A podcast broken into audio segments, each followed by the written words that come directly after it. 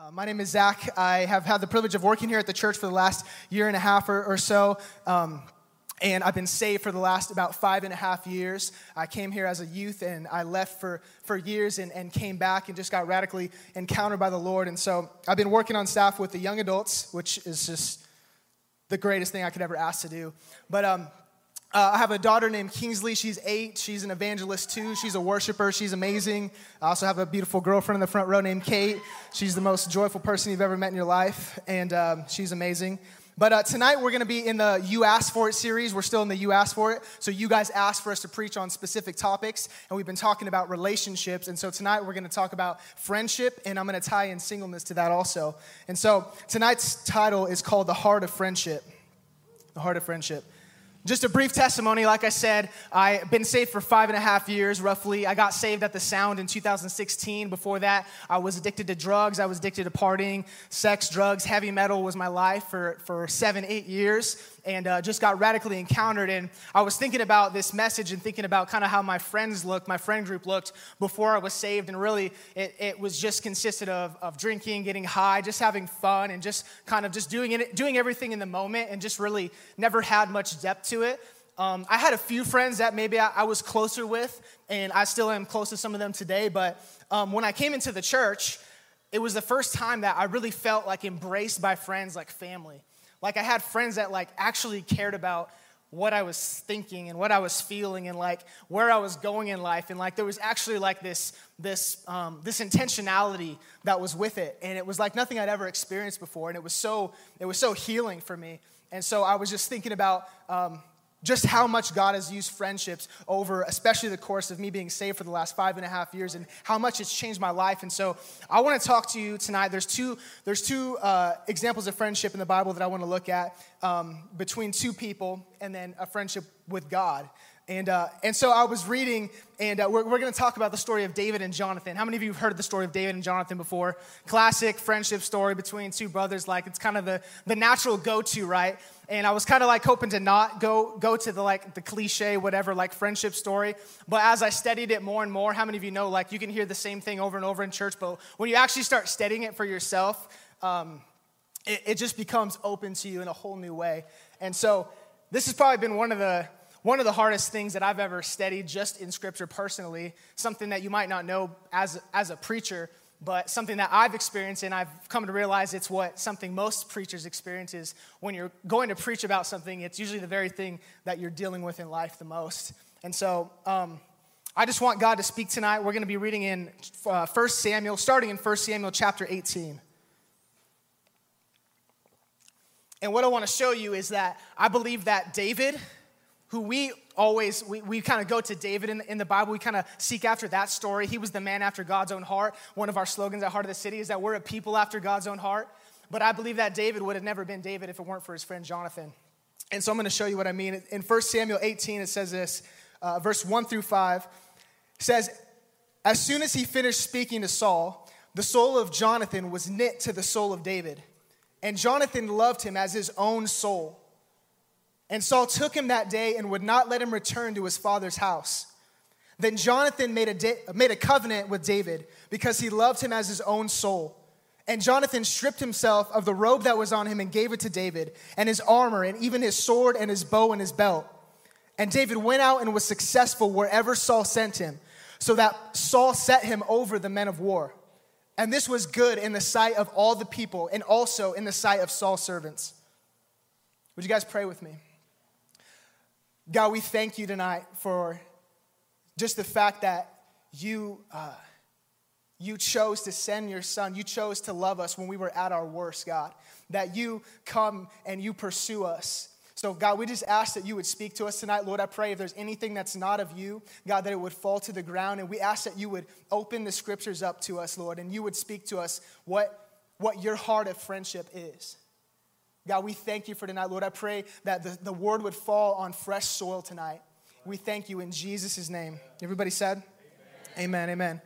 So, just to give you a little bit of context, uh, Saul had just sent out David, the shepherd boy, who was just kind of playing the harp for him while he was feeling sick, right, out to battle. And so, basically, you have David who goes from being shepherd boy to playing the harp in the kingdom, and then he goes out to make some sandwiches for his brothers who, out, who are out war, and they're facing off with Goliath, and nobody has the guts to take Goliath on. And so, uh, David swings his, his sling and he kills Goliath, right, with a stone. And he comes back, and all of a sudden, Saul takes notice of this kid. And he's like, man, not only can this kid play the harp, but he, he, he can kill too. He can, he can fight. And it says that, um, that Jonathan saw, saw David talking to Saul, and his soul was knit to him. And I can't imagine exactly what he was like thinking in that moment. But I mean, if I can put myself in, in Jonathan's shoes, you know, you see this kid who all of a sudden he's a, shepherd, he's a shepherd over sheep, and then he's in the kingdom playing the harp, and then he's going out to uh, bring some sandwiches to his brothers, kill this, uh, this giant, and come back and keep playing the harp. I'd be like, man, this guy is dope. I want to know this guy, you know? But there was something, there was something about David that Jonathan was drawn to, and Saul could see it too. And so we're going to go on. We're going to read a lot of scripture. I'm going to try to get through it all. There's so much to get through, but I'm going to do my best. Um, so going on in verse 6 through 9, it says, as they were coming home, when David returned from striking down the Philistine, the women came out of all the cities of Israel, singing and dancing to meet King Saul, with tambourines and songs of joy and with musical instruments. And the women sang to one another as they celebrated Saul has struck down his thousands, and David his ten thousands. And Saul was very angry at this saying. The saying displeased him. He said, They have ascribed to David ten thousands, and to me they have ascribed thousands. And what more can he have but the kingdom? And Saul eyed David from that day on. In other words, he was jealous of David. He saw that there was something special about him, and so he set him over these men of war, and he only became more and more successful in what he did because he kept being successful in war. And so people, people took notice that there was something different about David. And it says, uh, going to uh, chapter 19 now, it says, And Saul spoke to Jonathan, his son, and to all his servants that they should kill David. But Jonathan, Saul's son, delighted much in David. And Jonathan told David, Saul, my father, seeks to kill you. Therefore, be on guard in the morning, stay in a secret place, and hide yourself. So Jonathan immediately jumps on guard and he goes to protect David. He warns him, My father's trying to kill you. Go and hide yourself. Jonathan risks his own life. And then, lastly, in chapter 23, verse 15 through 18, it says, David saw that Saul had come out to seek his life. David was in the wilderness of Ziph at Horesh, and Jonathan, Saul's son, rose and went to David at Horesh and strengthened his hand in God. And he said to him, Do not fear, for the hand of Saul my father shall not find you. You shall be king over Israel, and I shall be next to you. Saul my father also knows this. And the two of them made a covenant before the Lord. David remained at Horesh, and Jonathan went home. So, just an overview David, all of a sudden, he gets anointed to be king. He goes through all, the, all this process and he starts stepping into that calling, right? He, he slays Goliath. He's in the kingdom. People are noticing. People's eyes are all on David, like, who is this guy? And Jonathan is drawn to him as a friend, but Saul becomes jealous and wants to kill him. And he makes it his life mission to kill this kid before he becomes king. And we see this, this, this, um, this scenario where he's trying to kill him, and Jonathan warns him and tells him to go to this place. And I believe it's in this place that we see the way that Jonathan treats David is how I believe the characteristic, the characteristic traits of a godly friend. And so I believe that, that God really showed this to me. And so, just really briefly, I just want to tell you guys um, four characteristic traits of a godly friendship that we're going to see in verse 15 through 18 that we just read. Verse 15 verse 15 through 18, or uh, sorry, 15 and 16, it says, David was in the wilderness, and Jonathan, Saul's son, rose and went to David. The first characteristic trait of a friend is that they will be with you in the wilderness. They will be with you in the wilderness. I could come up with a lot of examples of how friends have shown up for me in the past, but I was just thinking of something more recently. Not that recently, but pretty recently. So, like I said, I started, uh, uh, my girlfriend up front, uh, we started dating back in December. And about a week after we were we, we started dating, we were on a date, and my mom she called me and she said, "Hey, you know, your grandma, she's sick, she's not feeling well. Will you go and check on her?" And so I, I, asked Kate, I was like, hey, I need to go check on my grandma. Do you want to come with me or want me to drop you off? And she's like, no, I'll go with you.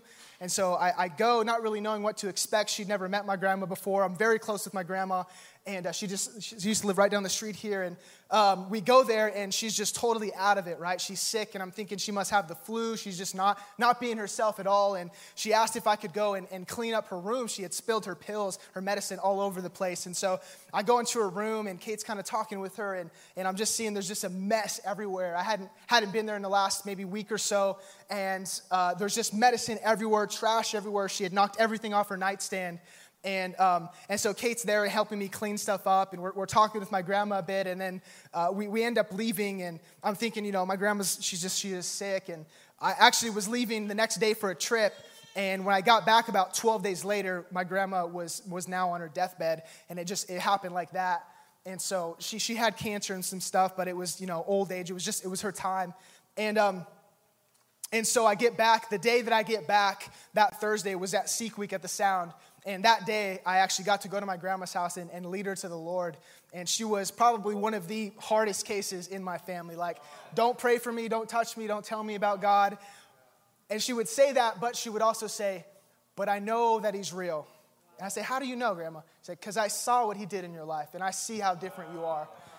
And there was such a, yeah, thank you, Jesus. One of the most amazing testimonies of my life, for sure. But um, in the process of that, you know, I had family from California, family from Montana, Oregon, Washington, all over the place there because my grandma impacted so many people's lives. She was so close with so many people. I lived with her for years. She was like a second mom to me. And at the same time, I'm, I'm dating this new person and trying to get to know them. And I'm like, I don't know what she's going to think about all this stuff going on. And I'm grieving. I've never lost anybody. And so I'm losing somebody for the first time and not really knowing how to, how to cope with it. And, uh, and yet she, she was just there the whole time. She was present. She was praying with me. She was praying for me, praying with my grandma, comforting my family at the funeral, all these things. And I'm just like, man, who does that? Like someone you just, you know, just are starting to know. And man, I really believe that that was a, a sign of someone being for me in the wilderness. How many of you know you don't need friends when you're on the mountaintop? You really don't. Like, I really don't need you when I'm on the mountaintop. I really don't need you that much when everything is good. But when everything is hard and everything sucks and, and life is overwhelming, that is when I need you. And see, the thing is, we don't always need to have a solution. I mean, how many of you know you can't really offer a solution when someone's dead in your family? But you can offer your support, you can offer your presence, being present with them. You don't always need to have a solution, you just need to have the ability to support. And so the, the, the, first one is being with them in the wilderness. In verse 16, it says, and strengthened his hand in God. So he went to him into the wilderness, and it says he strengthened his hand in God, and he said to him, Do not fear. Do not fear. Depending on the translation you read, uh, the Bible in most translations says this phrase, do not fear or fear not, about 365 times. How many of you think that God maybe knew that you were going to have to deal with some fear every now and then?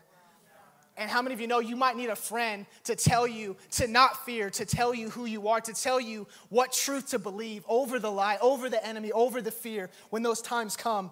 And um, so, the second characteristic of a true friend, I believe, is that they will encourage you, they will speak life into you. Again, there's lots of examples I could come up with with times that friends have showed up for me. I was thinking about specifically, man, this right here, this is so, this is so outside of my comfort zone. If you would have asked me five years ago if I'd be standing on a stage preaching to people, I'd say there is no way. And yet God had a way of, of preparing me for that. And I remember being in youth group and man, pressing into God just to have a word for the 30 second welcome in the beginning. Like, God, I need your strength. I can't, I can't be in front of these kids. They're gonna tear me apart.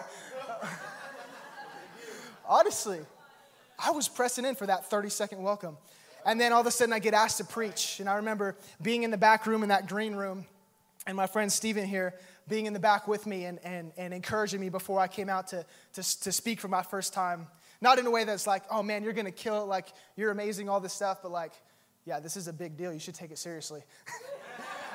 I'm like, because I have, because we have a reverence for God. And even the second time, too, uh, same person, but I remember being at Topher and Jamie's house, and he was living with him at the time, and it was this, I think, second time I was going to preach. And again, I was just so nervous. Like, I'd already done it once, but it doesn't matter. Like, you get nervous every time. And man, he sat there he preached to me about a whole sermon before I went to preach. and I just, I need that. I'm a words of affirmation guy in general. Like, I need to be affirmed. I need to be told that I'm doing the right thing. And, and it's so easy to let the voice of the enemy come and creep into our life. Like, that's the main way that he tries to attack us is with lies. And we need people around us that are able to speak truth when we're not able to speak it over ourselves. We need those people that can tell us, do not fear, and to encourage our heart. And so the second, the second trait is that they will encourage you. Just like Craig said a couple weeks ago, and Nick mentioned tonight, we need to spur each other on. We need to spur one another on. In verse 17 says this You shall be king over Israel. So Jonathan meets him in the wilderness, encourages him, says, Do not fear. The hand of my father, he will not come to you, but you will be king over Israel. The third characteristic is that they will speak into your identity. They will speak into your identity. So many examples of this. I can't even I can't even I can't even pinpoint a specific one. So many times, man, when I've struggled, I, am a human, right? We're all human here, pretty sure. We all struggle. We all have things that we're tempted with. And man, I remember time and time again being able to call my friends, my brothers, and say, man, I, am having these temptations, or man, I'm dealing with this thing. I don't know the right decision to make. And them snapping me and shaking me into shape and being like, that is not who you are. Whatever it is that you're dealing with, God wants to bring wisdom. God's going to bring support. And you're not defined by your failures. You're not defined. Let me just tell you if you're here right now and you're struggling with sin, you're struggling with things that keep coming back and back around, you are not defined by your sin. You are defined by who God says you are. If you put in faith in Jesus, if you're if you are born again, you're a believer, you're not defined by your sin. That's not who God says you are. He says that he sees the righteousness of Christ in you. And you need people that need to tell you that when you're, when you're not sure what decision, decision to make, when you're ready to throw in the towel, when you're ready to give up, you need people that can tell you that is not who you are. You are a child of God, you are called for greater things, and you're gonna get through this. The third is they will speak into your identity. The last one is this it says, verse 17, and I shall be next to you. Jonathan says, and I shall be next to you. I think the, the fourth and most important characteristic trait of a true friend is that they will put you above themselves. I don't need to give you a specific example of this in my own life because it lays it out perfectly in the Bible. Jonathan, he sees something on David. And not only does he risk his life to save David, he risks his own life to save him, but he saves him in order that he can take the throne when it was rightfully Jonathan's. It was Jonathan's place to take the throne of Israel. It was his dad, King Saul. It would have been passed down to him naturally. But David was anointed, and Jonathan had the humility, had the trust in God and himself to say, No, this is for you. This is meant for you. And so I'm going to risk my life. And also, Saul's daughter, David's wife, risked her life in order that David could take the throne could take the heir that, that he was anointed to be.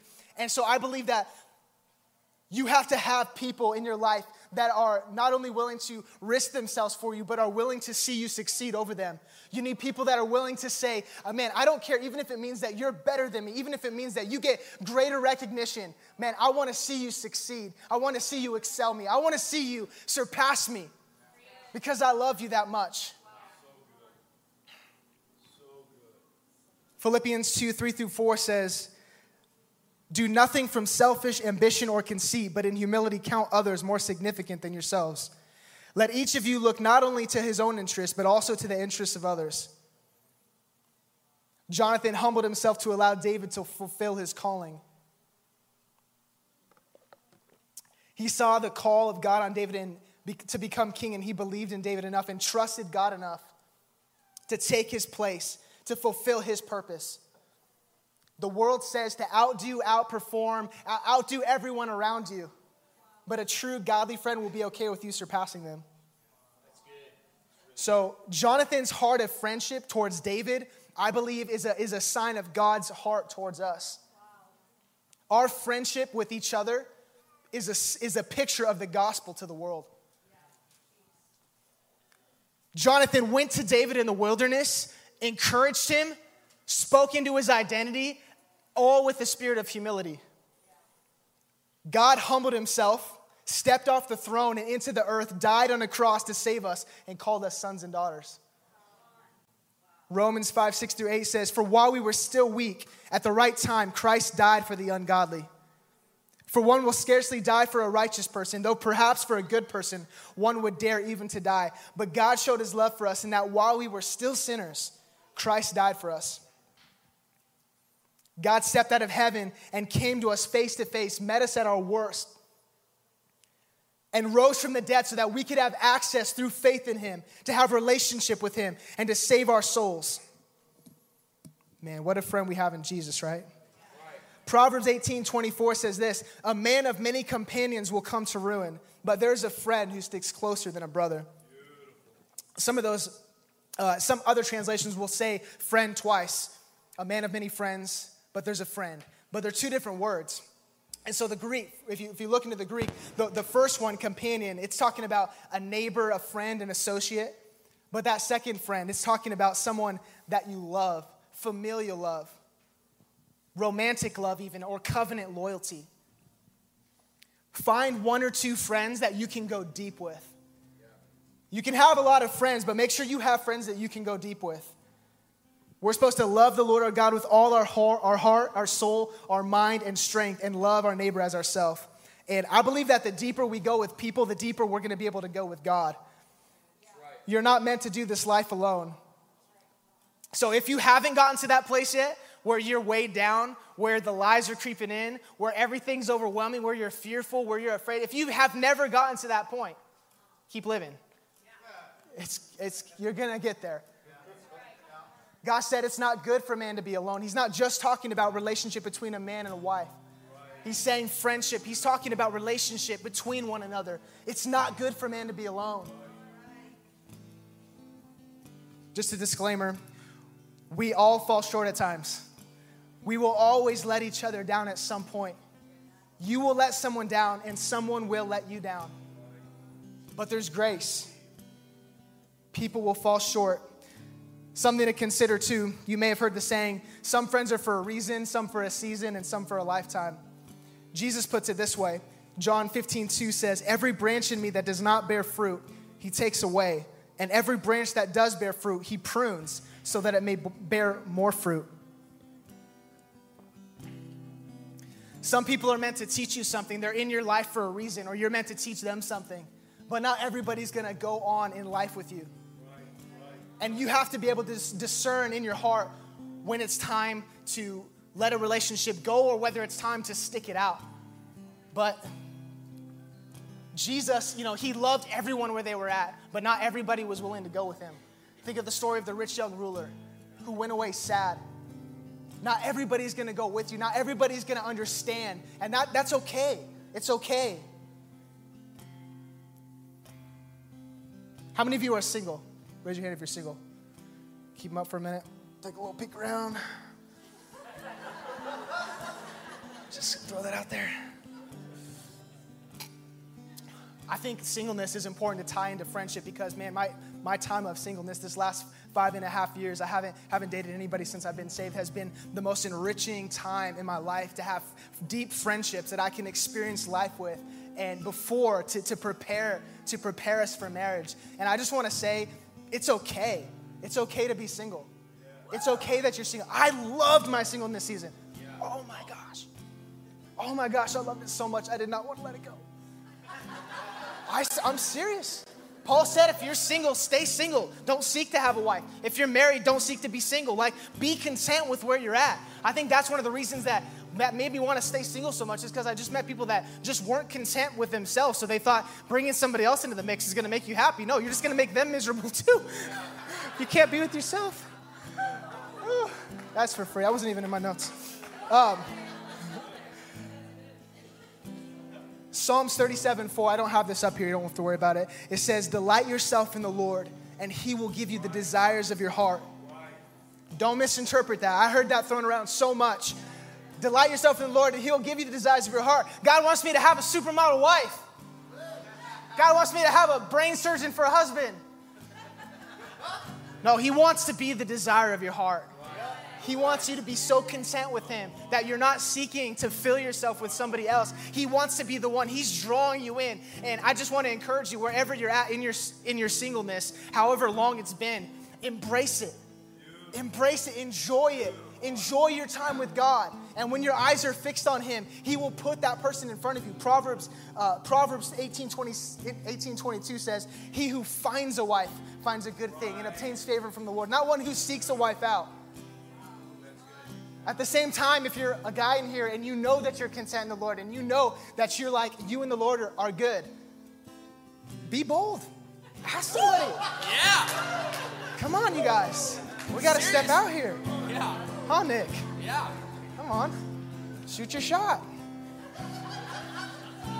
But let God be the delight of your heart. Let Him be the ultimate desire. Like, my time, my, my, my intimacy time with God, I so, I so value, I so look forward to. And when I was, I was single all those years, man, I, I dated the Lord. We, it was just me and him. And I, I never want to stop that. But that's going to lead into your, into your relationship. You need to be able to carry that into it.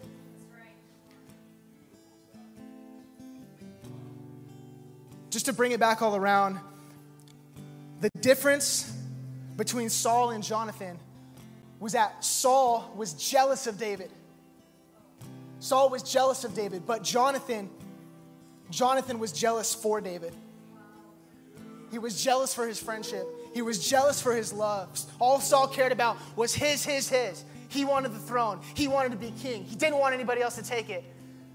He was jealous. He held on to everything with a tight hand Jonathan said, I don't care. This dude's from God. His hand, God's hand is on him. I want him to succeed. Man, I love this guy. I don't care about myself. I don't care about being the best or whatever. This guy's going to be king. That was Jonathan's heart. And I believe that should be our heart. And I'm not perfect at it. I'm not up here saying that I, I have that all figured out, but I believe that that is God's heart for us. And that's what we see. We see God. He's jealous for us.